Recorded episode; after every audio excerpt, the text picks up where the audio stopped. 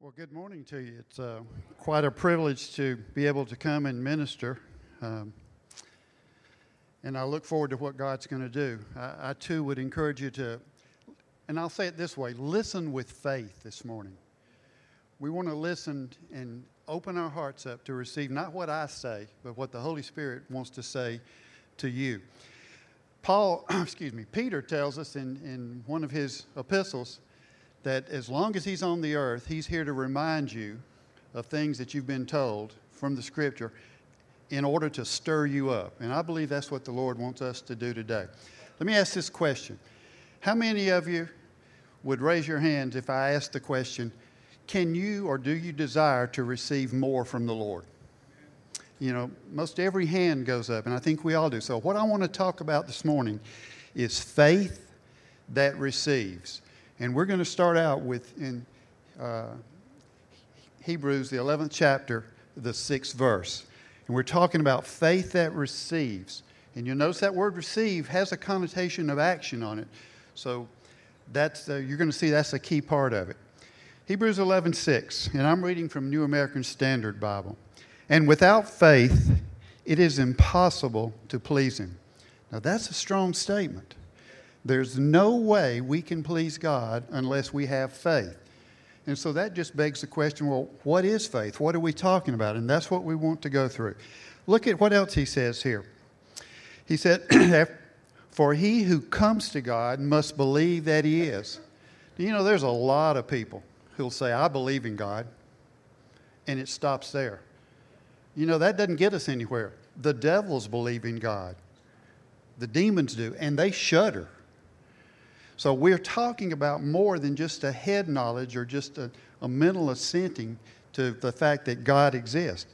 And this verse goes on, it says, not only must we believe that He is, but that He is a rewarder of those who, some translations say, diligently seek Him. That's not just once a Sunday you come in and say, okay, I've done my part here. So we're talking about here today a faith that will please God. And it's also a faith that will put us in position to receive what He wants to give to us. Now, I don't want you to think we're just talking about this faith just so we can get things. Because you're going to see that faith is built on a relationship and the trust that comes from that relationship with the Father. The other thing I want to just set in stone before we get going here today is you hear people say a lot, well, God is good. And everybody will clap. And then these people will say, well, God is good, and some will add, all the time. And that's true too. But what I want you to be able to say this morning is God is good, He is good all the time, and He's good to me. Because until you get that part down in your heart, that He loves you so much. In fact, Scripture tells us He loves you and I, the Father does, just like He loved Jesus. I remember the first time I heard that, it was kind of hard to wrap my head around it. And that's what we don't want to try to understand it up here. We're talking about a faith that says, okay, the Bible says the Father God loves me just like He loves Jesus. And we want to have that faith to walk in that knowledge today. So if I ask the question, what is faith? Many people would say, well, I'm of this denomination or that denomination. Or even some would say and call it a religion. Others might call it a collection of beliefs or a set of principles. And what is all that really dealing with? A head knowledge. But we have been created in His image, in, us, in our spirit. And that's where our life is coming from. So what is true Bible faith? And I would say it this way. Believing, which is the verb for faith, produces action. It will cause you to do things, and we're going to see what those things are. Believing is should be what I do, how I live my life. What does the Bible tell us? That everything we do that is not of faith is sin. Now, I don't want you to receive condemnation from that, but I want us to receive encouragement that we can, can exhibit and walk in faith in everything that we do. It's my confident e- expression of trust, absolute trust in the Father. You've trusted Him when you were born again with your eternity, with salvation. And I want you to see today that He desires much more than just that. So I would ask the question, how do we receive things from God? And let's go to Ephesians, the second chapter, and we're going to look at the eighth verse. We're going to be really talking today about how we receive God's grace in our life. Verse eight of Ephesians two says, by grace. All right, so let's just stop there. Let me tell you my definition of, of grace. You'll hear people say unmerited favor, undeserved favor. I would think of it this way. It's God's desire to treat you as if you'd never sinned. In other words, He wants to treat you just like He treated Adam and Eve in the garden. Everything you need is there available for you. I would take it even a step further. It's all the ability of God, all of His power available on your behalf as things come against us in life and as we minister to others. So, by grace, you have been saved. Now, that word saved there means a lot more than just a ticket to heaven. We'll come back to that a little later on. It includes things that we can walk in and receive on this earth. For by grace you've been saved through faith. Through faith. So what God provides to us by grace, how do we receive it? In fact, I'll say it this way. How must we receive it? What is the only way that we can receive it? It is through faith. By grace, through faith, we are saved. Romans one Excuse me, Romans five, one and two says a very similar thing. It says, therefore, being justified by faith, we have peace with God through our Lord Jesus Christ. And then it says, by whom we also have access by faith into this grace. Now, what does that mean? Well, I, we came up from uh, Jupiter, Florida yesterday. We got on the interstate, I ninety-five. By, we accessed it by an on-ramp. And that's really what faith is. It is the on-ramp that the Lord has provided you and I to be able to reach into heaven's world, that world that we do not see, and bring things from there into our world. That's what our faith will do for us. And it is, it's how we must receive everything. I don't know of any other way. You're going to... People will say, well, I need more faith. Would you pray that I get more faith? That's not how you do, you get it. You receive more faith as you walk in it, but you receive it by grace, by believing that He's going to give you more. And it's already what's inside you. So when we're talking about faith, a lot of people will say, well, it's talking about believing His word. And that is absolutely true. But it's also about believing and having trust in the one who spoke those words. And it goes back to believing his tr- his love for you. So it's not just about memorizing a scripture and saying, this, these words are what I believe.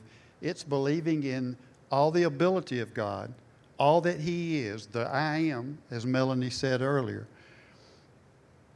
and what He wants to do for you. Not only in eternity, but here in this life. And why does He want to do that? Because you are His witnesses. There's not a plan B that He has. You are the ones who are going to carry this message of His goodness about. Psalm one nineteen, all about the Word of God.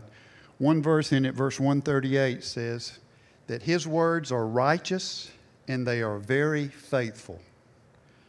Why are they faithful? Why is His words faithful? Because He spoke them, and He is the faithful one. He watches over His word to perform it, Scripture tells us. So let's go up to the first verse here in uh, Hebrews eleven, back to there. And I want to talk about what a, defini- a definition of faith. And I'm going to read it to you first in the uh, New American Standard, but we're going to look at several other versions. Now, and I want to tell you that I believe... that is talking about our faith needs to be at this moment. It's not faith just for something in the future or looking back in the past, but it's now. That's what the I am is. He's in this time. Now faith is the assurance of things hoped for, the conviction of things not seen. Let me read you this in the King James. King James says, faith is a substance. Now what does substance mean to you? Substance to me means something that's real. It's tangible. It exists. So faith is something that's real and that exists, of things hoped for. Now hope is an interesting word there, because for a lot of people, hoping just means, well, I'm a wishing and I'm a praying that this will happen. But Bible hope has a totally different connotation. Bible hope says that you have an expectation. In fact, I'll add, it, it means a joyful expectation. Why can you be joyful about an expectation? Because you're having faith that what you're believing for is available to you and will be provided. So let's go back again and start. Now, faith is the substance of things hoped for, the evidence of things not seen. So faith is proof that something you don't see is real. So let's read a couple other translations and maybe gain some additional insight. The Weiss translation says, now faith is the title deed of things hoped for. What is a title deed? How many of you have a title deed for your car? If you brought that title deed in here today and showed it to someone, would that be proof of a car that they cannot see? That's exactly what your faith is. Your faith believes that the things that the Lord has promised us that we can't see, that title deed says, they're mine, they belong to me. And so, again, now faith is the title deed of things hoped for, the proof of things which are not being seen. Now, not being seen doesn't mean they don't exist. We just can't behold them in this carnal realm with these physical eyes that we have. But my personal belief is heaven is more real than the chair you're sitting in today. Anything that is here is subject to change. But everything that, that we read in the Word about the Lord, about what He wants to do for us, those promises, those are eternal, and those are more real in heaven. And don't start thinking, well, I'll get them when I get to heaven. What did the Lord, in uh, what people call the Lord's Prayer, when they asked Him how to pray, how did He start it? Thy kingdom come, thy will be done. He didn't say, wait till you get to heaven, did He? He said, on earth as it is in heaven. The Amplified Bible says, now faith is the assurance, and then Amplified is a very wordy translation, I think, so it goes on and then adds the confirmation, the title deed of things we hope for, the proof of things we don't see, and the conviction of their reality. And then it adds this phrase, faith perceiving as real fact that which is not seen, revealed to the senses. So we're talking about believing something that you can't see. If I asked you today, how many of you have seen the Lamb's Book of Life? How many would raise their hands? Yet if I asked you today, do you believe your name is written in the Lamb's Book of Life? I suspect most every hand would go up in here. Just because we can't see it doesn't mean we don't believe it. When I was younger, Mabel's age, and many of you will be able to identify with this, I would go turn the T V on. And for us in Dublin, it was Channel thirteen, I believe. And the T V would produce a picture.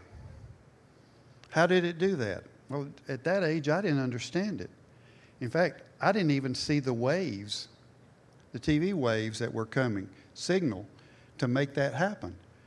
Now, why do I say that? Because to receive from God, we don't have to understand. We just have to do what? We have to believe. And we're not talking about just believing in our head, but we're talking about believing in our heart. And we'll see that a little more later on. So, when someone says, I'll believe it when I see it. What do you know about that person? They're not operating in faith, even if they're operating, looking at something in the world. Because faith, once something happens, you don't need faith to see it. I know there's a chair sitting on the end of that row. I don't have to have faith that there's a chair there. I can see it. So believing is not just about seeing in this carnal realm.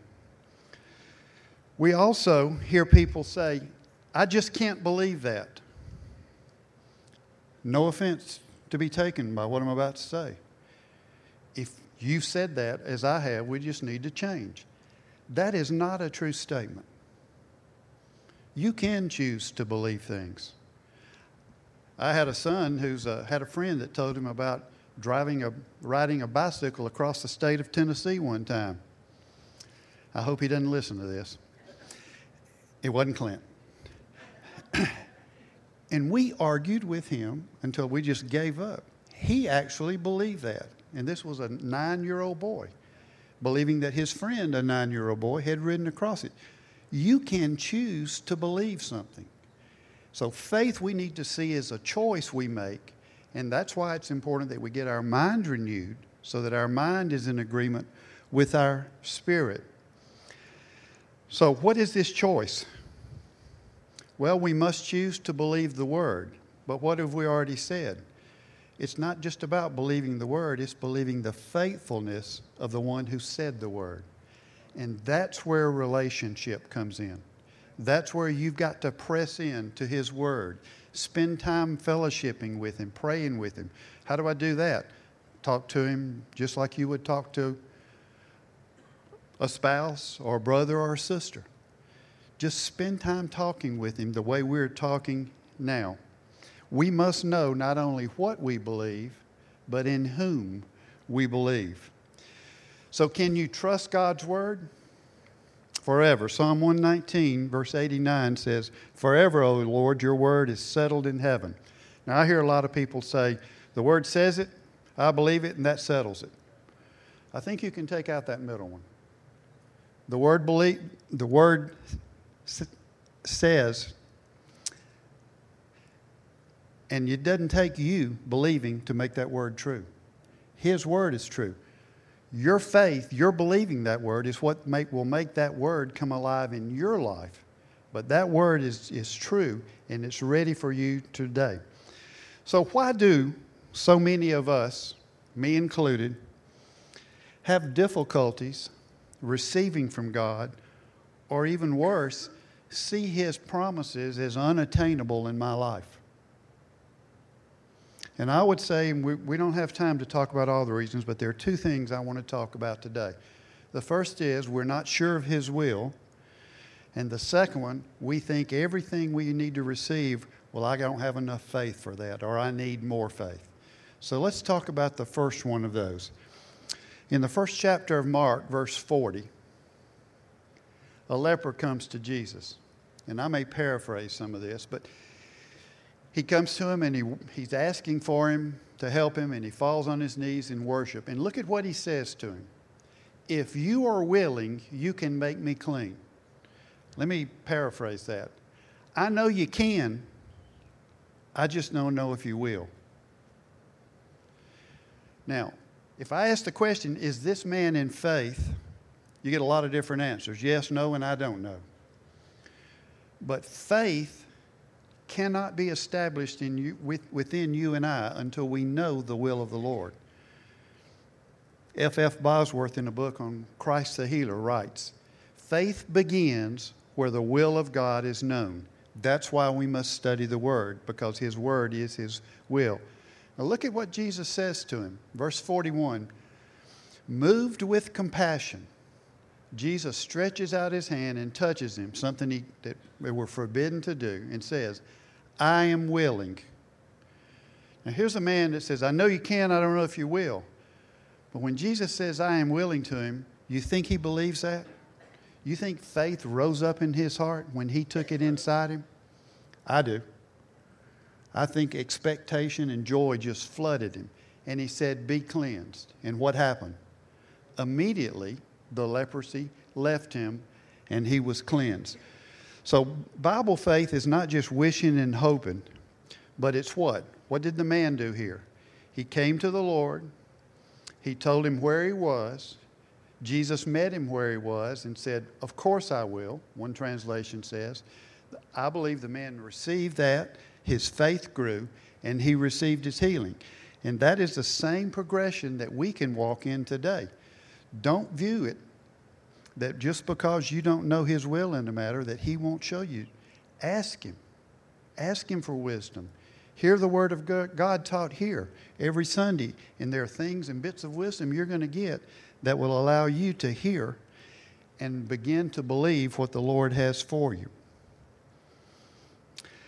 So, in this example here, how did faith come? I remember a time when the disciples, probably Peter, the Lord told him, Peter was bragging, I think, about how many times he'd forgiven somebody. And the Lord said, and really was asking, how often should I forgive him? And the Lord, he said, I've done it seven times. And what did the Lord say? Seven times seventy. And what was Peter's response? Give me more faith. But what did the Lord do? Did he say, let's have a prayer meeting? No, he began teaching them.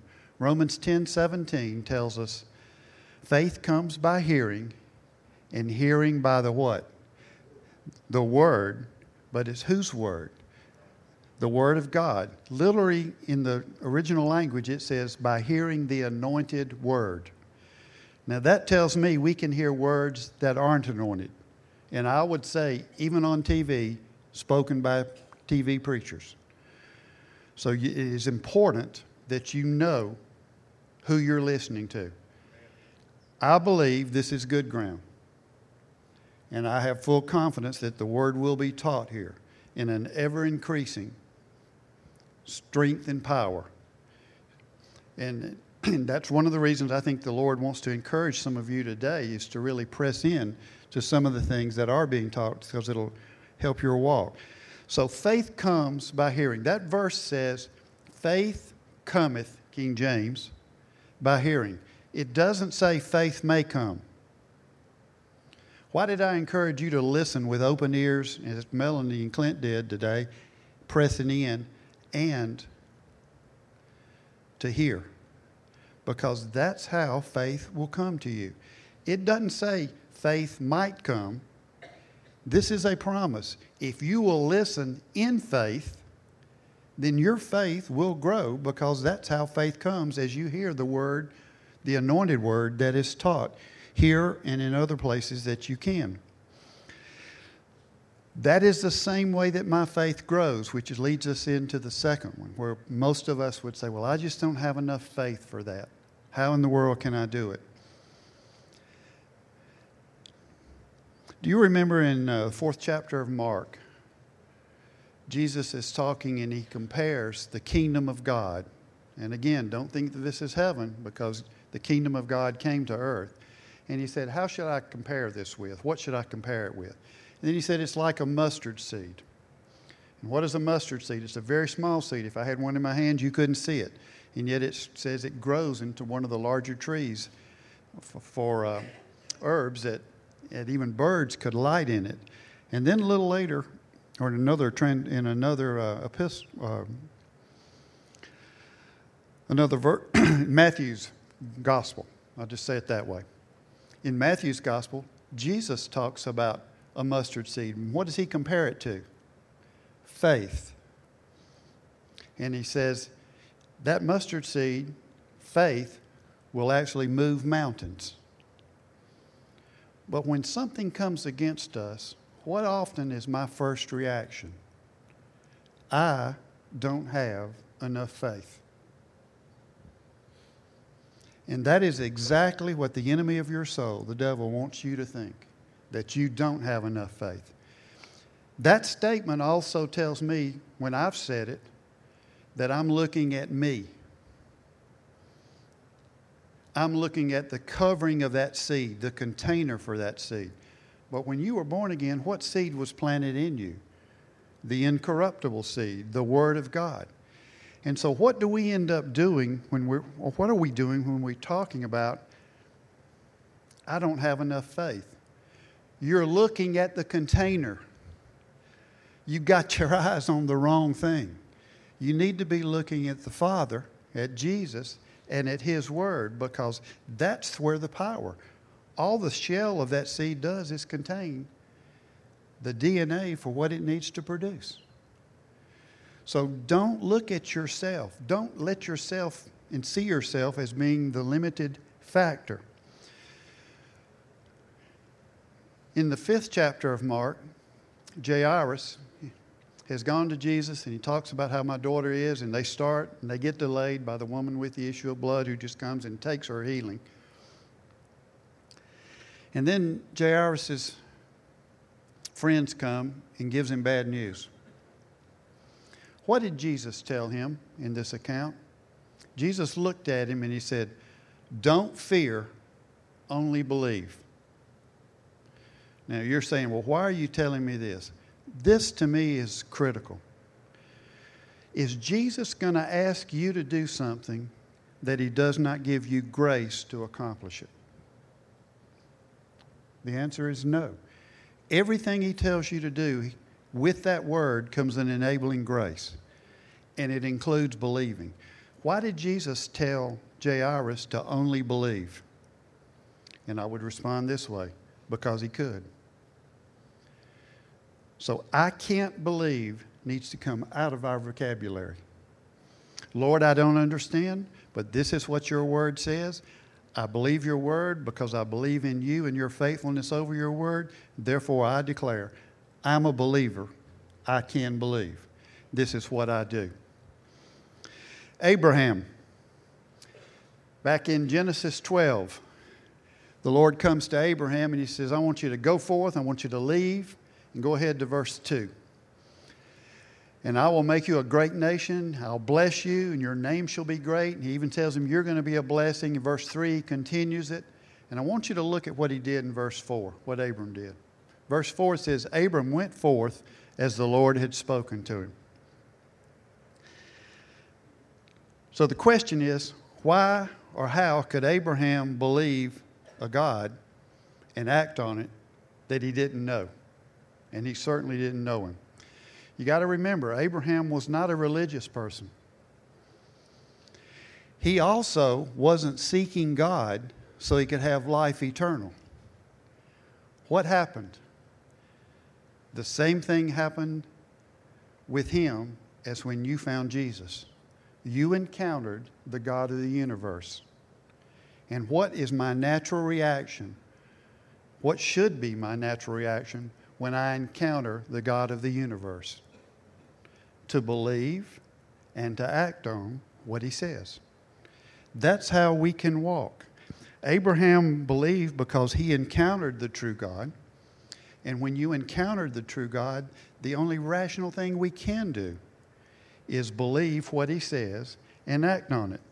And we try to make it too hard. We try to understand it.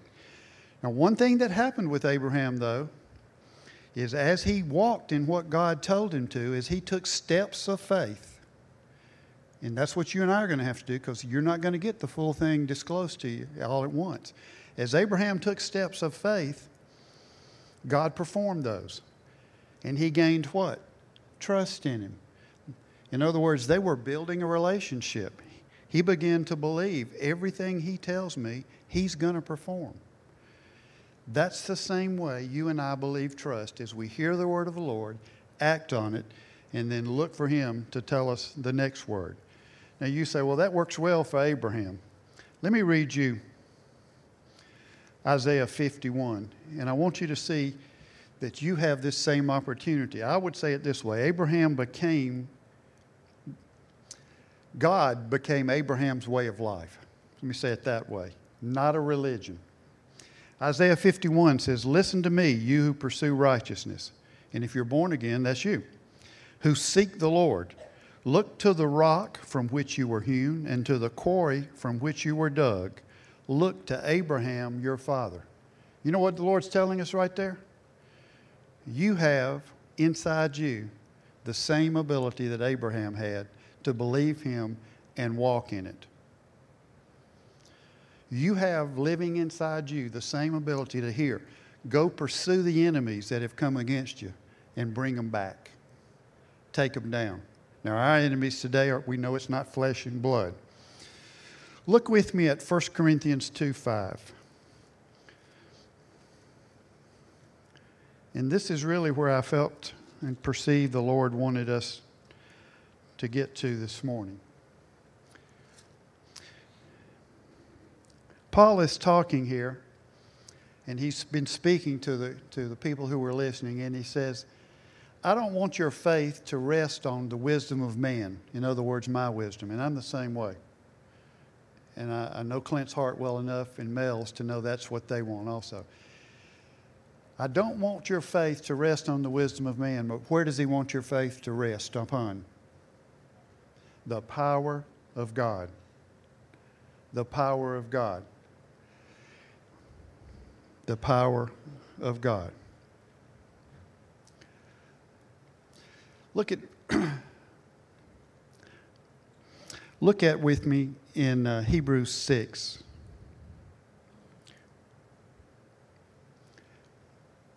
The fourth verse. In Hebrews here, it's talking about some people who have believed God and fallen away. Now, the falling away part is not what I'm interested in today. But I want you to look at what it says about the power of God.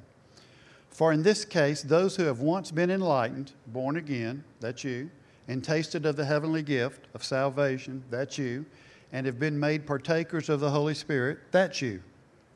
So those three things happen to each of us when we believe. And then look at what it says. And have tasted the good word of God. How many of you would raise your hand and say, I have tasted of the good word of God. I've heard the word. I've seen it change my life. And so a lot of people will agree with that. But look at this next phrase. No, let's stay there. Let's tasted of the good word of God. And look what they've tasted of. Now, what does the Psalms tell us? Taste and see that the Lord is good. So here he's saying, I want you to taste of the not only the good word, but of the good powers of the age to come. So he's talking about heavenly powers that if they've tasted of it on this earth today, it's something that is available today here on this earth. Now, if I ask that question, how many of you have faith in the power and have tasted of the power? My experience is not as many hands go up. Hey, it, it's okay to talk about the Word, but I don't understand that power stuff, how it works. Folks, having faith in His Word and acting on it is how the power of God comes into your life. That's how we bring heaven down to earth and we receive from Him. Let me read you this, and I'm going to use a verse the Lord just dropped in my heart that is not in what I gave Clint.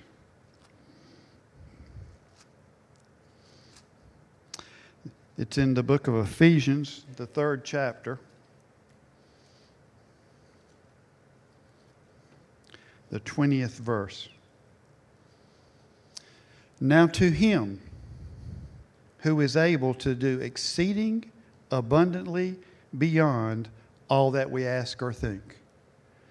How many of you ever dreamed that that scripture would come true in your life? That you could see God do more than you've ever thought that is possible. Thank you for getting that up. Look at what this next phrase.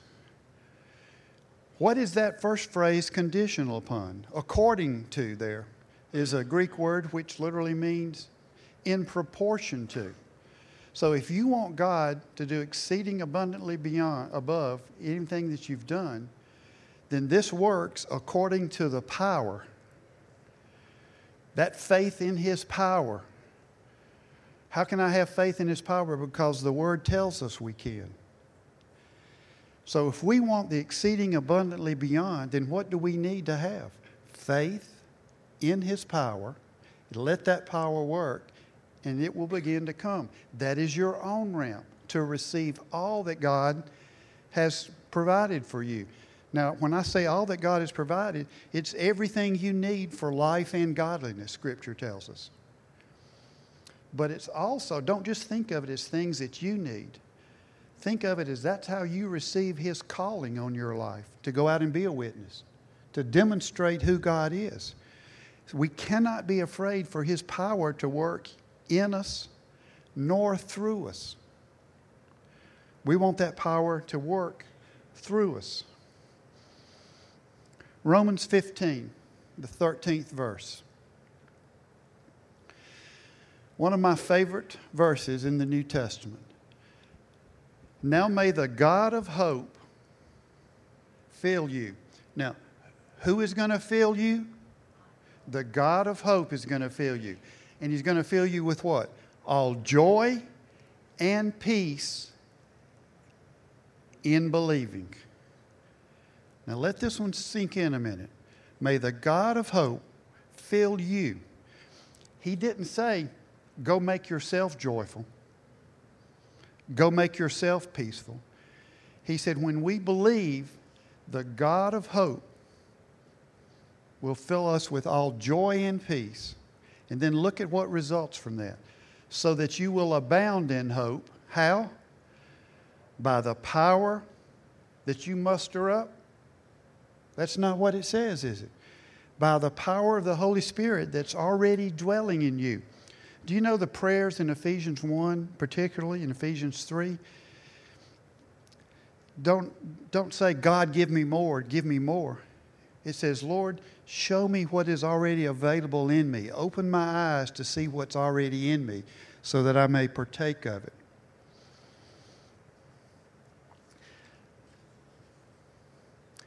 Why can we have joy and peace while we're believing? Why can we be joyful when, let's say, I have pain in my body today? How can I be joyful when that's going on? If I've heard the word, even as the leper did, by His stripes you're healed, and you've got pain in your body, can you be joyful? This says you can. You can do it because you have confident expectation that what Jesus spoke and what He accomplished on the cross for you in salvation, that that will come to fruition as you believe. Why can you have peace? Well, we're told what? To enter into the rest. That peace that comes when we believe, when, when we trust in God. We must have faith in His power that it will work in me. We don't have time to go through all the verses. It's over and over in New Testament Scripture. And that same power will manifest for you, through you, for others as you believe it. The Lord has provided me a number of opportunities to lay hands and pray for the sick. And we've seen some really miraculous things. I'm not telling you that everybody I've put my hands on have been healed. But when I was complaining about it one time, and He began to show me, you know who the ones that didn't get healed were, mostly? Those that I wouldn't go pray for, those that I was too ashamed to pray for. Why? Because I had not developed that trust. I had not come to the point where it's not about me, it's about you totally, Jesus. So your faith is the link to His power, just like a fuse allows power to flow through that fuse to another line, right? That's the way your faith will work. And, and I want to just leave you with this this morning. God's power in your life ought to be exhibited, and it ought to be one of your greatest realities. I would, I'd say it this way. Children who are raised in this church ought to see the power of God being manifested. And if someone comes to them later in life, as they get to college age, and says, what do you believe? My first desire would be for you and for this body of Christ here in Sylvania. Not that, well, the Word of God says this. But that their testimony is, let me tell you what the power of God has done in my life in the life of my mom and daddy, in the life of my grandparents. And it all begins with you having faith to get on that interstate of grace so that you can receive and access all that God has for you. Now, this is one of those things I'm learning to do, and I'm not comfortable doing it. And somebody told me this morning I need to have more boldness in it, and I won't disagree. What I've covered this morning is a brief, high summary of how to receive what God provides through grace by faith. And then the title of the series that's on a website that's on the bottom of these bookmarks. Uh, the Lord has instructed us to put a bunch of teachings out there. This is one of the latest. In fact, it's not finished yet. The next one will be next or two weeks from this coming Wednesday. But if you, if this has stirred your heart, there's three or four different sessions there on grace and three or four different sessions on faith. And we're wrapping it up by talking about how we appropriate it and receive. It's free. There's no charge.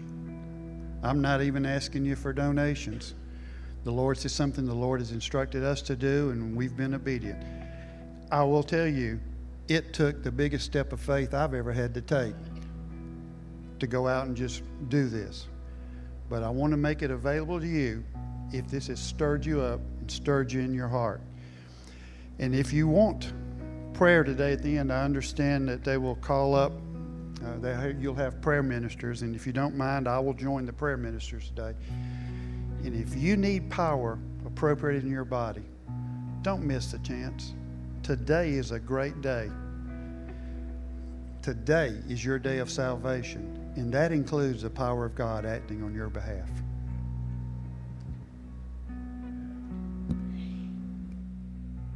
Why don't you just bow your head and close your eyes real quick. We never like to leave without offering those a chance who, who maybe have never received Jesus. And if that's you this morning, maybe you just need to come home, get your life right. For just one second, if you'll just take a take a breath and and listen, because I believe God. The Bible says that God knocks on the door of our heart. Father, I thank you for it now. In Jesus' name. Father, I thank you for moving in our lives. Father, for those in the room that would say, God, I just need to get my life right. I need the faith in me to be stirred, that I do have a Savior that loves me, that died for me. God, I thank you for that. But it's something as simple as praying, Jesus, I receive you today as my Lord and my Savior. Forgive me of my sins. And the Bible says that, that you're saved and your eternity is secure. Father, I thank you for that now in Jesus' name. May our faith be motivated. May it be strong and, and encouraging in our lives, Father God, and welling up when our mind and our body doubts what, what is the truth of God. And I thank you for it now, Father. In Jesus' name. And everybody said...